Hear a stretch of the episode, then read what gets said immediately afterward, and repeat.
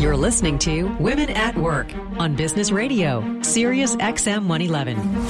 Here again is Laura Zarrow. Welcome back to Women at Work and our ongoing conversation about how we get more women to join, stay, succeed, and lead in the workplace. I'm your host, Laura Zarrow, Senior Director of Wharton People Analytics, and today we're talking all about Working Mother's list of the 50 best law firms for women. I had the great honor in the first half hour of talking with Subha Barry um, about how Working Mother compiled this list, why they did it, and what we've learned from it. And I'm thrilled to have in the second half of our show um, Laura McKenna, who's a partner at one of those 50 best law firms. Um, Lauren's a senior trial lawyer who focuses her practice on resolving sophisticated business disputes and litigation, particularly in the insurance, real estate, and flood industries. She regularly appears in state and federal courts across the United States and has earned a reputation for sound judgment and innovative problem solving, which we're going to hear more about. At Fox, Lauren's an elected member of the executive Management Committee. And I'd like to point out one of the things that was in the Working Mother report that was really important, I don't know if we got much time to dive into it with Subha, was that elevating women to these influential committees is really important. So for us, it counts not only that Lauren's on it, but Fox put her on it. Um, and that to keep in mind that the Executive Management Committee is the firm's governing body and she's co chair of the Women's Initiative, which clearly successfully offers assistance with marketing and networking, mentoring, work life balance, and invests resources into the recruitment and career development of women attorneys. So, with all that out there, I'd like to say, Lauren, welcome to Women at Work. Thank you so much for having me. Um, we know that this is the 10th year of the Working Mother Survey of Best Law Firms. And unless I'm mistaken, this is not the first time that Fox Rothschild has been included on the best of list. Is this true? That's true. We've been on it before. We've been honored to be on it. I think this is our fourth time this year. Okay, and not fourth consecutive, though. That's correct. So, talk to me about what that means, what it means to make the list to you inside the firm, and what it means to come off it and get back on it again. Right. Well, we we first started in the first year. It was uh, started by Working Mother, and we thought it would be an excellent opportunity for our firm, the women of our firm, to look at how we were doing. And it provided a vehicle through which we were able to do that. And we were thrilled when we were honored in the first year of the list to make it. Uh, then we had to work going forward to try to stay on the list. And it proved to be a really important vehicle by which we examined ourselves and said, are we meeting certain expectations that the industry had? Are we doing what we need to do within the firm? Uh, and are we not just talking the talk, but walking the walk? So it's part of what we say a lot here at Wharton that you can't manage what you don't measure. That's exactly right. And so this became a useful measurement for you. Absolutely. We not only looked at it each year, but we, in years where we didn't make it, um, engaged in the benchmarking report. We looked at where we fell in relation to other firms who did. We thought it was important to understand why firms were making the list, why we didn't make it in any particular year, and we examine what we were doing. So, you there's something important in your phrasing that you talked about the women at the firm wanted to see how we were doing. Mm-hmm. So was it all women who were doing this at first? At first it was. When I'm guessing that changed. It changed when we were recognized, and people said, Wow, there's value in this recognition. It's wonderful. Our clients are noticing. Our recruiting team is noticing. There are people who are interested now in the firm that didn't know about us before, and we're viewed as a progressive firm, particularly on women's issues. So, in a way that supports a lot of what Subha was saying, that um, we do things because we know they matter, but finding the way it moves the bottom line really can get change to happen. And you saw a demonstrable effect on how business could develop with this. We did. We did. And it became all that more important to continue to look at this as a way of measuring our uh, progress on these issues. So, when you talked, it also helps you get noticed as a progressive firm for women. Is that um, about who is in the firm, or is it also about the way you practice law and the kind of cases that you take? It's really everything. It's across the board. So, it's not just sort of how we are internally, culturally, but who we are to our clients, to the community, all of the things that many of our attorneys are involved in outside of practicing law. So when this when you first made the list and then said, okay, we didn't make it the next year. Where did you start to make change within the organization? What did it look like up close? We really drilled down on what our women's initiative looked like. Uh, I've had the good fortune of being part of that since in- the inception of the initiative, and it's morphed from what it once was, which was a small initiative, to what it is now, which is a wonderful, vibrant initiative. And we looked at that as maybe a vehicle by which we could continue to implement change at the firm for women in particular. So we know that women's initiatives within organizations, um, they're important, but they're also hard to get traction. And sometimes um, groups struggle with what are meaningful ways to spend your time. As you were developing the women's initiative, because you were in it from the get go, mm-hmm. um, what were the things that you learned to do differently? Well, one of the things we learned early on was not to be isolated in our efforts, that this could not just be about women, that it had to be inclusive of the men in the firm.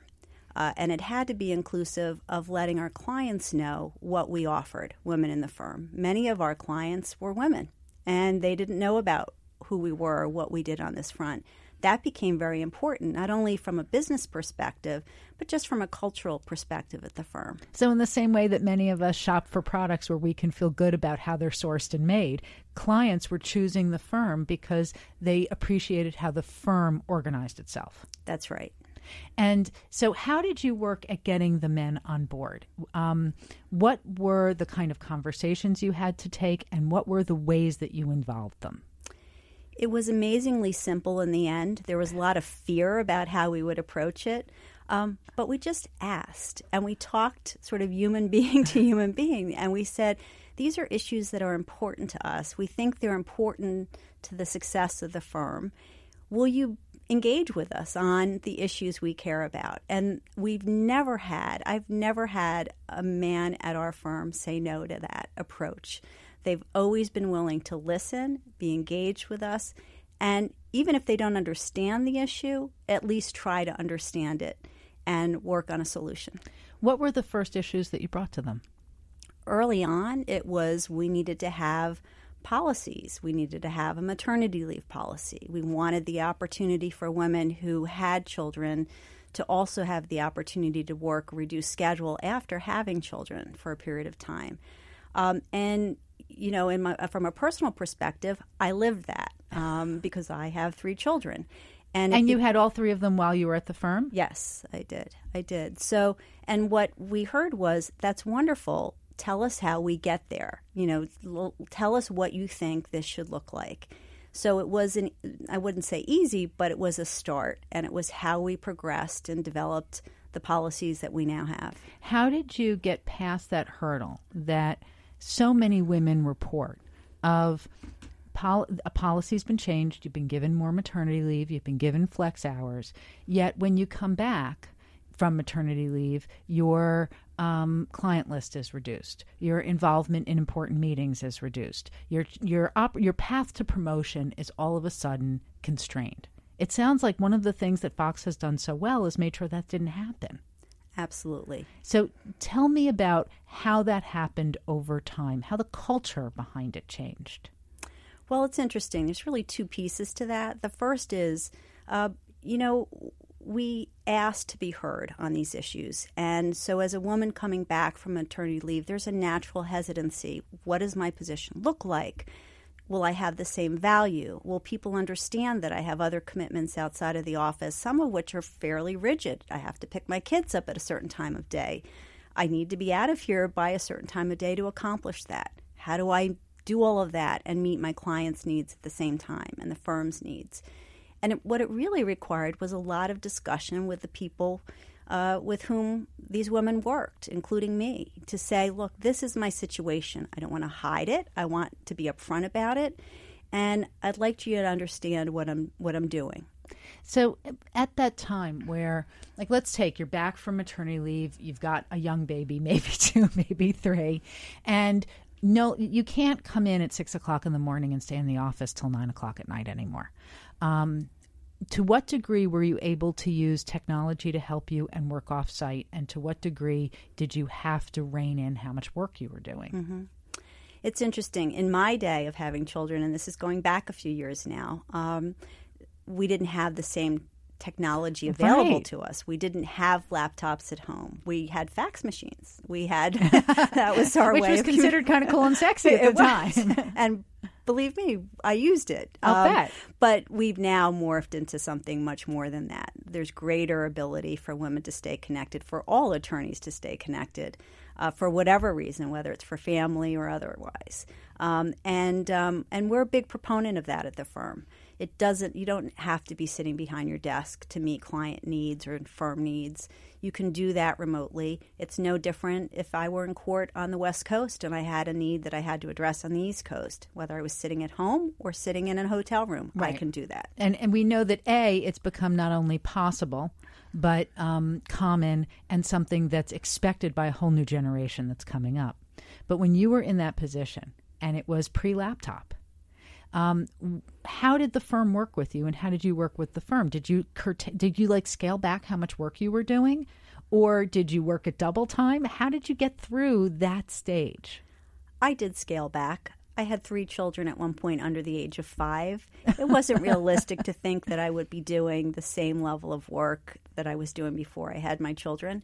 I had other commitments, and, and obviously those were very important to me. Um, including things like sleep Right. Sleep was hard to come by, but Yes. you know that was very important um, on all fronts, both professionally and personally. Yes. So, yeah, it was it, was an interesting uh, time, and I did scale back, and I chose to work a reduced schedule for a number of years, and that really worked for me. And I should say the firm accommodated whatever I requested. That's that's part of what's so amazing in this story. By the way, this is Women at Work on Business Radio, Sirius XM 111, and I'm your host, Laura Zarrow. I'm talking with Lauren McKenna, partner at Fox Rothschild, one of Working Mother's 50 best law firms for women. If you have a question about any of this and you'd like to join the conversation, give us a ring at 1 844 Wharton. That's 1 844 942 7866. So this that difference that you rat like a rational person scaled back because how could you not? There's only so many hours in the day, and you're doing two of the things that matter most to you, I presume,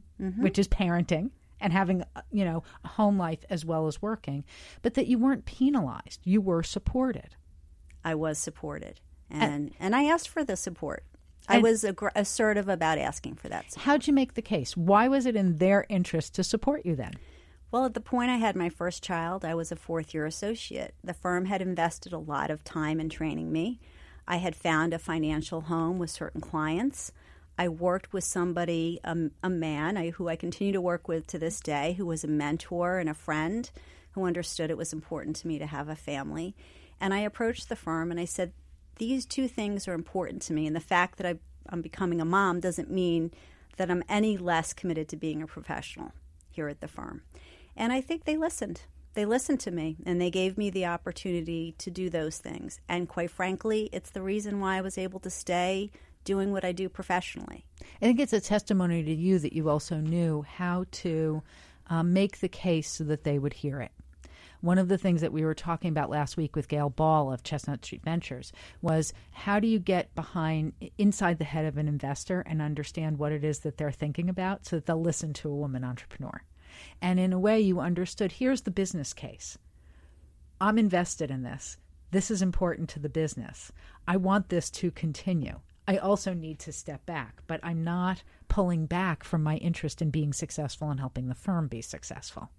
That's exactly right. Did you get coached or did you just know how to do this? Um, it was no, I didn't get coached. It was just sheer, you know, I wanted the opportunity, so I had to figure out a way from to get from point A to point Z, and it worked.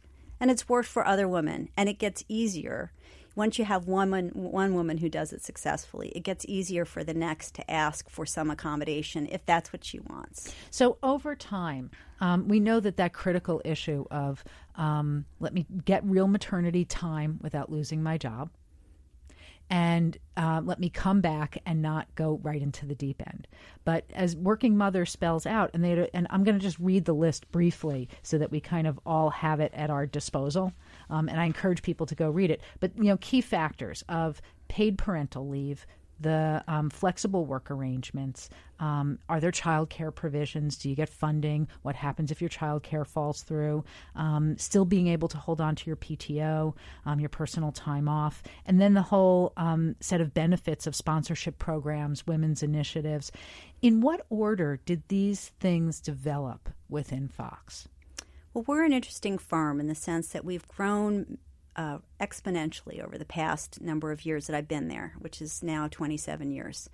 And we've uh, acquired other firms during that time, all of whom had their own cultures. So, what we saw was as we engaged with other firms that became part of ours, they might have some more progressive views on how certain issues should be handled, and the firm as a whole would adopt them. So, we're really a firm that's morphed over the years by listening, by listening to other firms that we acquired, looking at what was best about what they did, and adopting those as our approaches.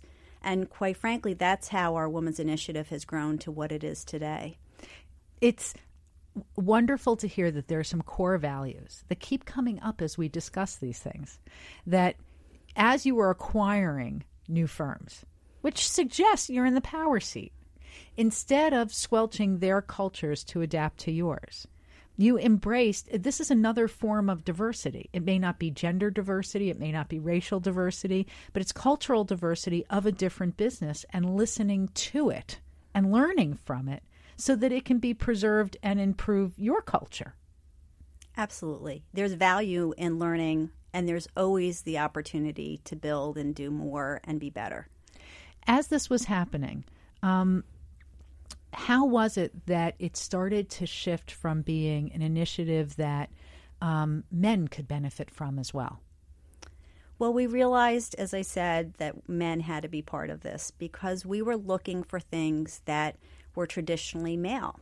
We wanted leadership positions. We wanted the opportunity to sit on the firm management committee. We wanted to be on other committees. We wanted to be part of the power seat at the firm. You wanted to be in the room where it happened. We did. We did. And we knew that that would not happen unless we told um, the men of the firm of our interest in being part of that.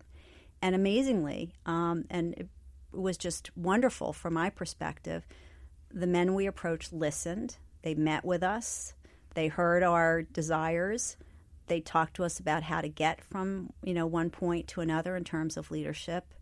And we started to work on that. We made it uh, part of our focus. Um, by the way, this is Women at Work on Business Radio, Sirius XM 111. I'm your host, Laura Zarrow, and I'm talking with Lauren McKenna, a partner at Fox Rothschild, one of Working Mother's 50 best law firms. If you'd like to join in the conversation, you can reach us at 1 844 Wharton. That's 1 844 942 7866. So, um, as you can imagine, on Women at Work, we've talked a lot about um, negotiation the ways that how important it is to learn how to negotiate, how penalized women can get for negotiating. And I remember one of our guests had posited that with lawyers, because the ability to argue and negotiate and negotiate is so inherent in the practice of law, that in some ways, as a community, it might actually be more open to strong and assertive women.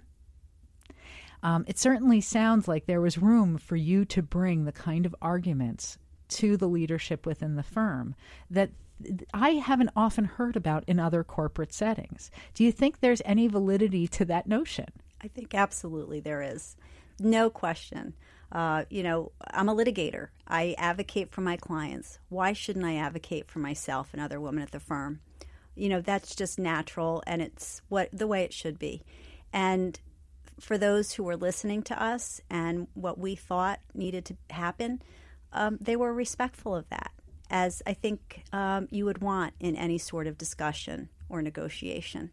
And that was the best part for me that people were open and willing to listen to what we desired and what we thought would be healthy and beneficial for the firm. So, you, I want to dive in a little bit so that we can give our listeners some of these ideas and skills that they can take into their lives without having 26 years of practice at one of the 50 best law firms. Um, in you said something about who you're advocating for, and that um, you have a you know part of your job is to advocate for your clients, and so getting the leadership to see that you were advocating for yourself wasn't a big shift. How did you learn to advocate? Where did you develop those skills? And if people want to learn about how to do it, what suggestions would you give them? One of the things we do routinely is that women talk to other women at the firm. I've had other more junior women come to me and say, Lauren, I'd like to know how to negotiate my compensation this year. What is it that I should be focused on? If I say this, will it be perceived as coming across as too assertive? Should I take, you know, more of a low key approach?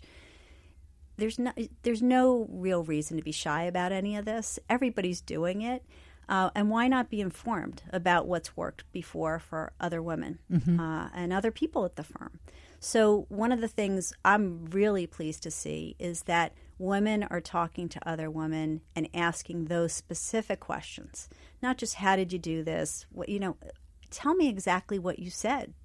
right. How did they respond? It's so funny that you say this. I feel like there, without going into details, a number of things in our lives that we never discuss, frankly, because they feel taboo.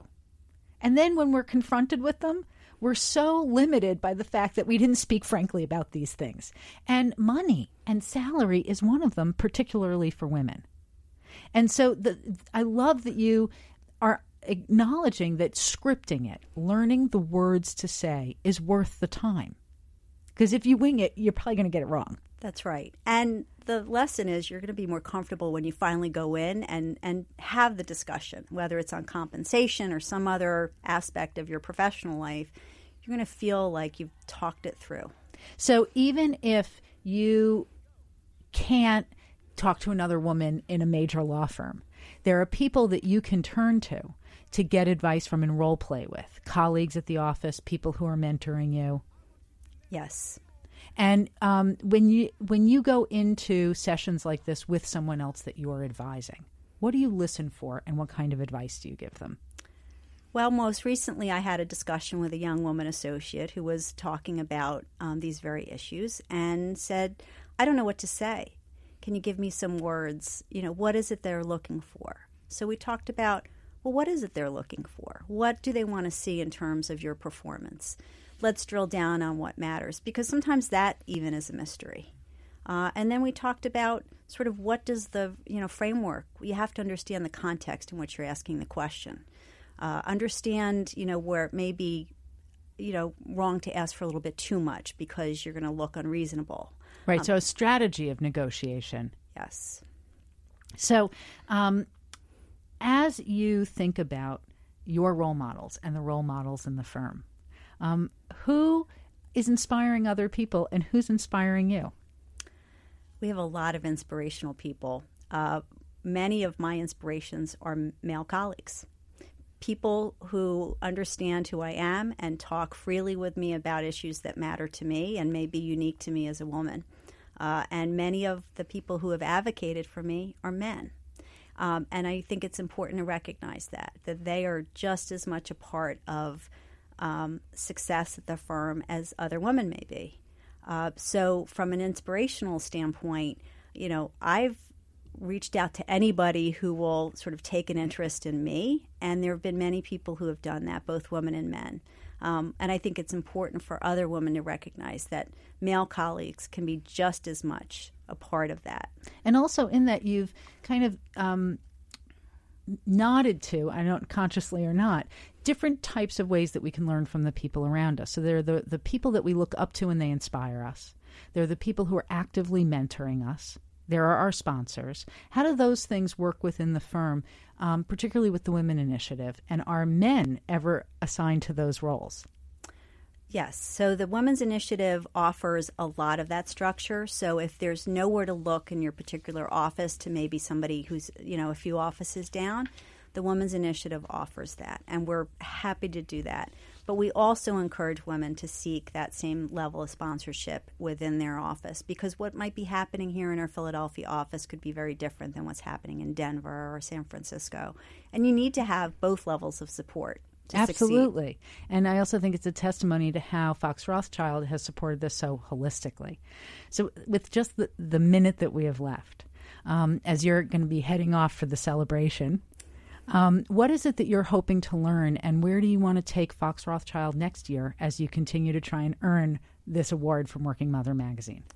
We really want to look at the other firms who have been selected this year as to what they're doing well. And there may be room in what they do that we don't do. And we there's no, you know, shame in sort of saying, "Hey, that's a measurable thing that we'd like to achieve for ourselves as well." We take great pride in being part of the group, the top 50, and we know there's a lot to learn from them and also as we've learned today from you um, both what Subha was saying before about the power of having your clients inform you and inspire you and give you new reasons to shoot forward and your trust in one another. Once again, Lauren, you've brought out some of these values that we hold so dearly, and we're just honored and thrilled to have you join us. Thank you so much, Laura. It's just been a pleasure to be with you and talk about these issues. Same here. We learned so much, and good luck making the list next year. Thank you. um, thank you all so much for joining us today. A particular shout out to Subha. We're so grateful for the work that she's been doing. Um, if you have a question about something you heard on today's show, you can email us at businessradio at SiriusXM.com, and be sure to follow our show on Twitter at BizRadio111. I'd like to send a special thank you to my guests, Subha Barry and Lauren McKenna. I'd like to encourage you to check out Working Mother Media and all of their amazing reports. I'd also like to thank our producer, Patty Hall, our sound engineer, Tatiana Zamis. I'm Laura Zarrow, and this is Women at Work on Business Radio, powered by the Wharton School on SiriusXM 111. Everyone, keep listening to one another, check out your new benchmarks, and measure the things that matter.